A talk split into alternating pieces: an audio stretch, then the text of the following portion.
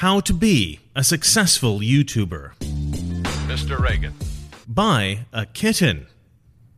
I'm kidding, although that could potentially be useful. Step one production. All right, now a lot of people have asked me about my setup. That seems to be the one thing that people ask me all the time about how do I become a YouTuber? What's your setup? What camera do you use? What microphone do you use, etc. And the setup that I have now is actually relatively expensive. So I wouldn't recommend that for a beginning uh, YouTuber. But let's just get that out of the way. My main camera is a Sony a7 III. I have on here a Zeiss CP2 35mm super speed lens, which I got on sale. My second camera here is a Sony A6500. The lens is a Sigma. It's a zoom lens, so it's an 18 millimeter to 35 millimeter. Uh, but I actually change that lens out from time to time. I found that I like this one the best, so I've been sticking to it, but I tend to change it out. The great thing about Sony cameras is they're mirrorless, so you can actually put any lens you want on them from history. Uh, I have these old Russian lenses that are quite fun, and I have a bunch of different lights. These are all LED lights. You can get LED lights relatively cheaply uh, from Amazon, so I'm not going to go into that. This here is a Rode Procaster microphone. Um, I like this microphone, but I am getting a different one. I'm getting a new microphone soon. Um, I forget the name of it, but I'll talk to you guys about it when I get it. I like this microphone, but uh, it takes two amps actually to work correctly. It, it takes a normal amp, and then it takes something called a cloud lifter. I don't know. Anyway, uh, but uh, I did eventually get it to work, and it works pretty nice. But I, I am going to get that other mic. I think the other mic's going to be a lot better. I also have a couple of very expensive tripods, and then I have something called a slider. The slider is from a company called Great Video Maker, which is probably the worst name of a company I've ever heard, but the slider's great and it's relatively inexpensive. So if you want a slider like mine, it's a, you know, it's an electronic thing. It just slides back and forth pretty much constantly until I stop it. Uh, it's a beautiful machine and I love it. But none of that's all that important because you need to know what cheap equipment you can get today and start your YouTube channel. Edward Snowden recently appeared on The Joe Rogan Show and exposed the frightening truth about how much data the government is really collecting on you and everybody else just by the use of your iPhone and Android phones. You think your phone is secured? Think again. Your phone calls, location, contact list, Wi Fi usage, who you hang out with, not to mention all the apps that are open on your phone Instagram, Facebook, Uber, as well as the data that they're collecting and storing. This is all being stored in a database to potentially use against you if you ever become targeted. The interview on Rogan was eye opening and downright scary. It's something that every American should be paying serious attention to. One of the best things that you can do to help protect your personal phone and internet data is to sign up for a free 30 day trial at Virtual Shield VPN Mobile and download the desktop app. I actually do use this. I really do use this. This will allow you to create a secure connection to another network over the internet. Virtual Shield can be used to shield your browsing activity from prying eyes, whether on a public Wi Fi connection, foreign country, or just at home. Here, let me show you how easy this is. I'm going to go to virtualshield.com or you can go to the Apple App Store or Google Play Store and download the Virtual Shield free 30 day trial, install it, and click connect. Once I'm connected, my IP address is now different than before. Virtual Shield is offering a Black Friday month long special of 40% off all VPN plans and all premium add ons, including Protection Plus, Residential Access, and VIP performance plans for as low as the price of a cup of coffee. Sign up for a free 30 day trial to Virtual Shield VPN and see what the hype is about. You have nothing to lose. Let me first show you the microphone. So this was my first microphone. I actually got this before I started doing YouTube videos. This is basically the the cheap microphone that every actor gets, every, every struggling actor gets out in Hollywood, uh, if you want to audition for voiceover parts. Um, so yeah, so tons of people have this. You'll see a ton of YouTube channels where they're speaking into this. This is called a Blue Yeti, and you can get this on uh, Amazon for like a little over 100 bucks, like 120, 130, um, maybe 140, depending on you know what the sales are like at the time. You get them in all kinds of different colors. Why did I get the light gray? I don't know. That's just probably was the cheapest at the time, and I was broke. Um, that's an excellent mic. I actually just got my friend Lana in Sweden. Uh, check out her YouTube channel. Her name's Lana Blakely. She's got an excellent channel.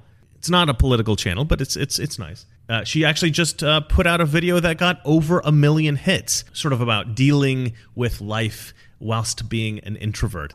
I'm not shy.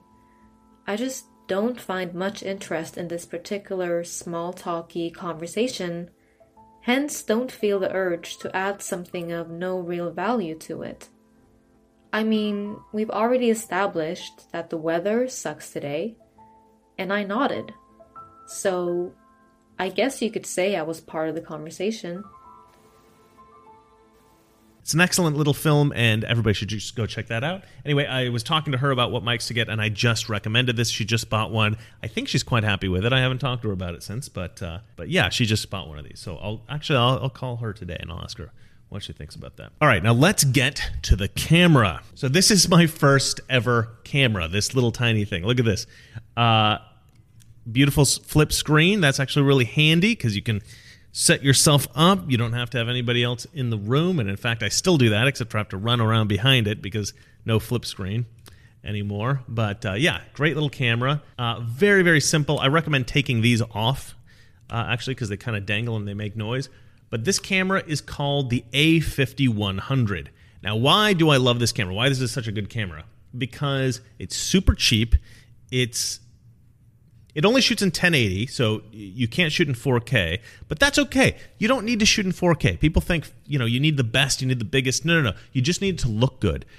The reason why I love this is because it has an incredibly uh, broad dynamic range, right? You need a, a camera with good dynamic range um, in order to film in a lot of different environments and not have um, the lights blown out or the darks crushed. And what that basically means is that when you're shooting, you want to be able to be in front of a window like me, and you want to be able to see me, and you want to be able to see the outside at the same time. That's very, very hard to do. Um, now, this camera actually couldn't probably get this shot right here all that well. Um, but this camera can, and that's that's one of the reasons I, I had to upgrade is because I needed a camera with even more dynamic range than this one. But this will do most things. If you're not shooting in front of a super bright window in Los Angeles, you should be fine in most circumstances with this camera. It's, it's an amazing little camera. So this camera is three hundred dollars. Okay, uh, I think right now it's like three hundred and uh, fifty or something like that without a lens. You can get it with the lens, and it gets up to a, a little like around four fifty or something like that um, the lens that comes with the camera is actually a very very good lens. I, I I think that you're you know you're good getting this with the lens that comes with it. Uh, however, what was the lens that I was shooting with this? The lens I was shooting with this is this lens. This lens is a lens made by a company called Fujian in China. It's a CCTV lens for like a security camera or something like that absolute garbage. Just trash lens. 25 bucks I got it for. Um, I think I got it with the with the adapter included, right? So this is the adapter that goes onto the camera. You just screw it on like that. And then you put it into your camera. You can see how kind of like this is not like a precision instrument, right?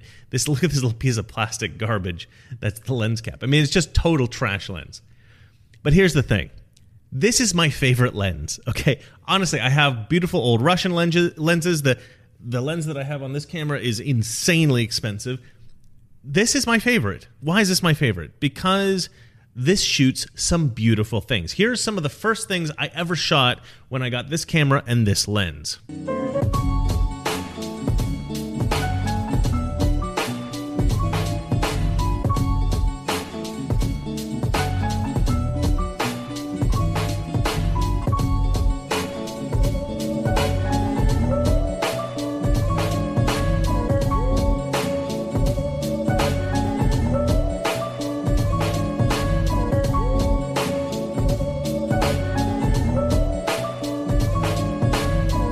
So as you can see, I mean, it just has a, a feel to it that is artistic and beautiful and charming. It's it's not the most uh, clean lens. It's not the most uh, like what they we would call tack sharp, uh, but it, it leaves a very beautiful image.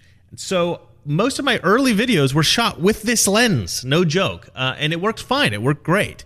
Uh, but as I my channel got bigger and I had a little bit more money I could spend on lenses and cameras, I got better cameras, I got better lenses, so I could look a little bit more professional for you guys. One thing that's really annoying about this lens is that it doesn't have an autofocus. It doesn't have you can't change the aperture uh, electronically. It's all it's all manual, right? The whole thing's manual. So you have to adjust things like this, like the old fashioned style. And I don't really mind that actually. I think that's quite cool. Um, the only problem is that if you're shooting yourself with this, like if you put this on a tripod or something and you're shooting yourself and you move a little bit one way or another a little bit too much, then you'll end up uh, you'll end up going out of focus. And also, it's a little bit tough to get focus at first, but um, once you get the hang of it, not a big deal. So at one point, I realized I'm sick and tired of trying to adjust the focus. Let me get a little bit uh, more expensive lens that will do that for me, but it'll still have a nice, uh, beautiful look. And so I got this. This is the, what is this? This is the Sigma 30 millimeter 1.4 uh, aperture. What is that? F stop. Uh, F 1.4. It's a very nice lens. It's a beautiful lens. It looks great. Uh, the images coming from this look fantastic and it's it's super smooth. It's great. Yeah, I, I, mean, I highly recommend. I think this is like a three hundred dollar lens or something. It's very very reasonable, and it's just a really a fantastic lens. This is a great alternative to the lens that comes with it, the stock lens. The stock lens is a zoom lens that comes with this camera. I, I don't really like it. It's very it's fine. It's very crisp and clean and clear. It looks kind of like the images you'll get with an iPhone in in terms of uh, just the look of the image. This has a really beautiful bokeh, and what that means is if you get a shallow depth of field, like um, because it's got a good, uh, it's got an, it's it's an f one point four, so you can open the aperture really wide and get the background really blurry. You see how the background's kind of blurry here. Um, this lens does uh, a pretty dang good job of that. Maybe even better than this lens that I have on right now, even though this, this lens I have on right now is more expensive. All right, I think that's all we have to talk about with regard to production. So let's, what do we got next here? Ah, yes. Number two, content. All right, content is an interesting subject to broach. Uh, what do you make videos about? Um, now, I would love everybody watching this who's interested in doing a YouTube channel to do videos about conservative politics, right? uh, but but that's not going to work for everybody. But look, I'm not I'm not dissuading you from doing it. You could potentially try to do politics, and you might be successful at it. But that's not going to necessarily be the best type of content for you. Now, what's the best kind of content for you? Here's how I figured out how to do my channel, how to do the kind of videos that I make. I was watching a lot of Ben Shapiro I was watching Steven Crowder. I was watching pretty much every Jordan Peterson interview and debate that I could find. Um, I was watching a lot of political content on YouTube. And one Sunday, I realized that I was kind of out of content. I had watched pretty much everything, every new video that had come out by all my favorite YouTubers. Um, this was about a year ago, maybe a year and a half ago and I thought, man, you know what? There there needs to be more content because I I'm I still have an appetite for more conservative political content, and there there just isn't enough stuff out there. Now there's there's quite a lot more the number of YouTubers that that came along about the same time I did was significant. So I don't think that the market is quite flooded now. I do think that there is still space for new people, but there is significantly more YouTubers doing this kind of content than there was when I started. But that's the thing. I think that if you're watching content that you love and you just can't find enough of it, it just doesn't there's just not enough of it on YouTube. Well, then you can fill that gap, right? And one of the things that I thought about when I was planning to do my channel was it wasn't just that I didn't think there was enough content. I thought that the people that were doing this stuff they weren't covering everything exactly how I would do it. And I and I used to think like they should they should say this, they should say that, they should say something else. I felt like not everything was being said. I had different ideas than they did, and that unique perspective wasn't being expressed in, in the media anywhere, not on YouTube, not on Fox News, not in the mainstream media, obviously, nowhere. And so I thought, well, because I have so many unique ideas about politics, I'm actually the perfect guy to fill that niche, right? To fill that uh, demand that's not being satisfied in the market. And that's what it's all about. It's it's supply and demand. It's seeing a demand in the market and a lack of supply for that demand and then filling that supply. I'll give you another example. There is a channel called Vsauce that I watch, right? Vsauce is all about science, different interesting things about the world and nature and the universe and just big questions about life and and this guy Michael, he's he's always trying to research these topics and then talk about them in an interesting way. Um, and the content is so interesting, so cool. And there's a bunch of different channels that do that kind of thing. But I always thought Vsauce was the best at it. Well, the guy became so successful. Vsauce became such a successful channel that YouTube actually gave this guy his own show, like a, a real show on YouTube Premium. Now, because he started putting so much time and energy into this show, and you know, there's money being put into it, there's a lot more responsibility. He's putting out far less content than he used to with the regular Vsauce show. So as soon as he transitioned from doing his regular Vsauce show to doing his big YouTube Premium show, his content kind of disappeared. I mean, he had obviously he had his premium content, but he didn't really have his sort of usual content. And so this vacuum appeared in the market. Now, I think other people tried to fill that, but nobody really did. And so I do think that there is room in the market currently on YouTube for like a science-based show where people are talking about interesting things like that. I would love to do something like that, but I've already got my show. I'm perfectly happy with my show. It's a relatively successful show. I'd like to grow it, obviously. But that's an example of a show that I watch that I feel like there isn't enough content like that that I, I could then make a show like that. If I if I weren't doing my show now I could make a show like that and I could be fairly confident that it would start to attract viewers people who used to watch Vsauce but no longer have access to that because that's disappeared m- more or less.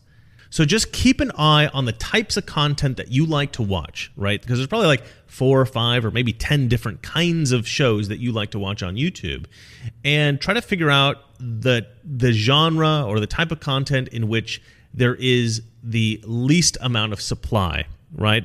That you feel excited about when it comes on because there's just not enough of it. And maybe try to produce stuff like that because if you th- if you want more of it, there's probably lots of people who want more of it. So that's my primary advice when it comes to creating content.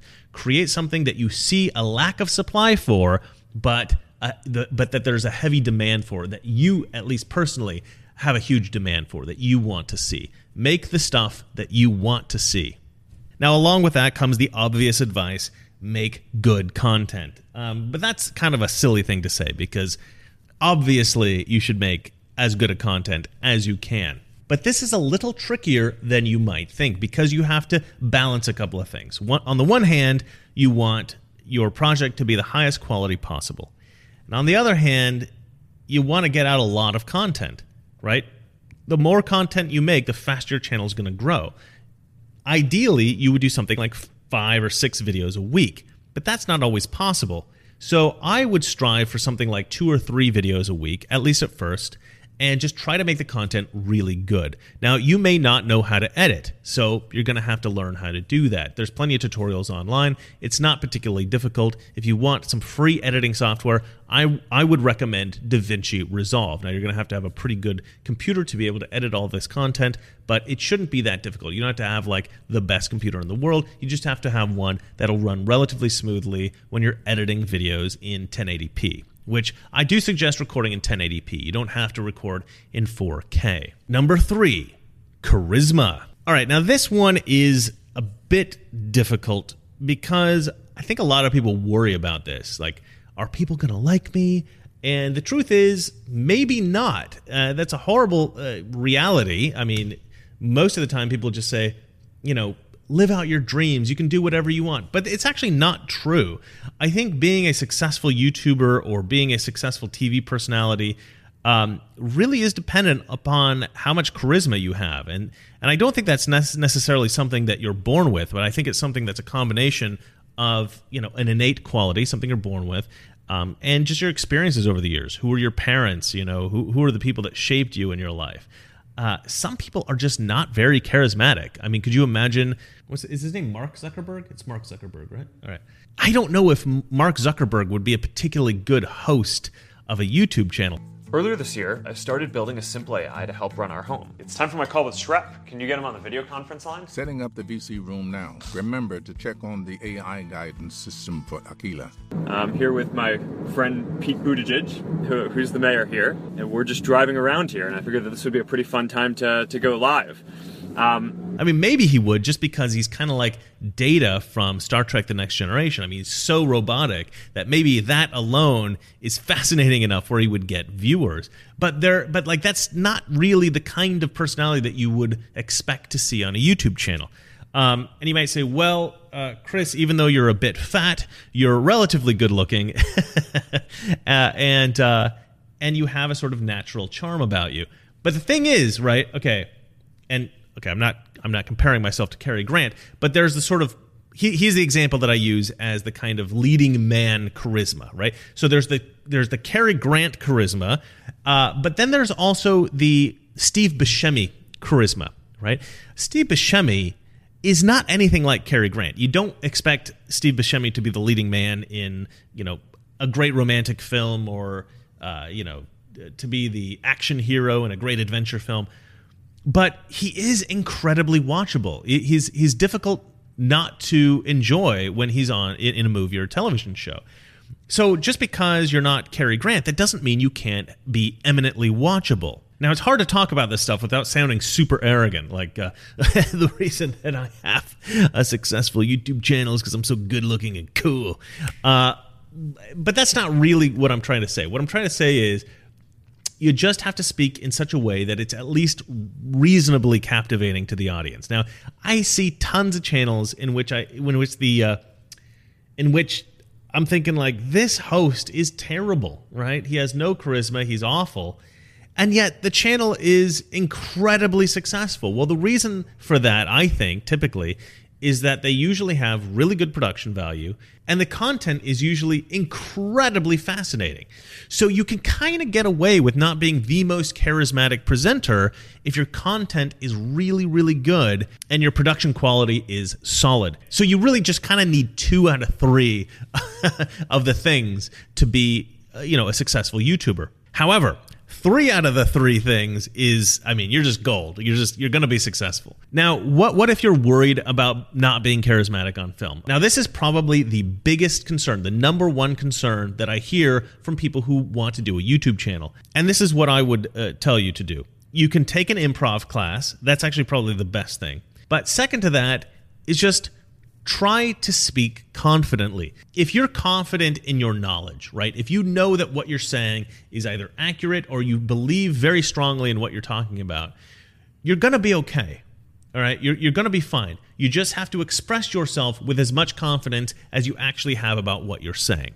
And if you're a little bit unsure about something, state very confidently I am unsure about this, right? That's that's what I do, right? That's how I get around being unsure about some things. I'll say, now I'm not sure about this. I'm I'm a little bit I'm on the fence or I haven't I haven't read up on this, right? But I very affirmatively state the things I don't know about. And that way you can be confident about not being confident. so you maintain your confidence level throughout from the beginning to the end. No matter what you're talking about, you speak with confidence. And that is incredibly compelling. That and you know, if you're super confident about everything, you're like 85% there. Now, the truth is, charisma is subjective. So some people are going to hate you. There's tons of people who hate me. okay. Um, but the people who like you, they're going to watch you and they're going to stick with you and they're going to subscribe to your channel. Now, the last thing I would say about this is the, the same kind of advice that you get from pretty much every other uh, you know, how do I make a successful YouTube channel? You know, you type that in to Google, you're going to get a million hits, and they're all going to say this, and that is have really good thumbnails and have really good titles, right? Clickbaity titles. And you might say, well, I don't want to do clickbaity titles. Okay, well, here's the thing about clickbait clickbait is just a title and a thumbnail that that make people like they, they feel like they have to click right oh i have to click this the problem with clickbait is that a lot of these companies started doing titles and thumbnails that didn't really represent what the video was. They would do a video and they'd realize, well, this is not really going to be that exciting to, to do a title about it. We think it's a good video, but you know, it's not going to attract people if we just be honest with the title and the thumbnail. So they'd make these these these thumbnails and these titles that were almost irrelevant to, to the video. And then people would start to think, oh, clickbait, right? And so clickbait kind of got a bad name uh, for that. But I think that if you're able to create a kind of a clickbaity title that actually does in some way represent what you're doing, it doesn't have to be you know super precise. But the reality is if you are at least remotely honest about your title and your your thumbnail i don't really have a problem with you kind of hyping it up or making it exciting. Now the the tricky thing is when people see clickbait they're very skeptical and when I were, was putting out my early videos, I try to put out as clickbaity titles and, and thumbnails as I could. And I used to have a lot of comments that were like, okay, I saw this clickbait title. I didn't want to click on it. I clicked on it. I am so glad I did. They're like, this is the first video with a super clickbaity title that I've clicked on. And I thought, wow, the content actually matches the title. So, you know, you want to be able to live up to the hype that you've created with your thumbnail and your title make awesome clickbaity thumbnails and titles, but also make awesome content so that people aren't disappointed, right, when, when they click on it. Make the content worth the click. You know, live up to the hype that you've created with that title and with that thumbnail. All right, so that's I think that's all the advice I have about making YouTube videos and becoming a successful YouTuber. So whatever you're interested in, whether it be politics or movies or philosophy or math or whatever it is that you find fascinating in the world that you don't think there's enough content out there on YouTube, figure out what your niche is, satisfy that demand in the market, and go ahead and be a successful YouTuber. Now, before I go, I want to remind everybody to donate to my GoFundMe for my cartoon show, AOC and the Squad. Uh, we have 10 short episodes planned. I believe that there's a serious lack of conservative entertainment out there today, and I think this cartoon will help fill that gap and maybe draw some people to the right. I think entertainment is a very powerful medium, and I want to supply some conservative perspective in that realm. We are so sorry. She bawled. So please hit the link in the description and donate to that. All right, well, that's it for me. And remember, it's not that our liberal friends are ignorant, it's just that they know so much that isn't so. Good night. Mr. President, in talking about the continuing recession tonight, you have blamed mistakes of the past, and you blame the Congress. Does any of the blame belong to you? Yes, because for many years I was a Democrat. you know, someone very profoundly once said many years ago that if fascism ever comes to America, it'll come in the name of liberalism.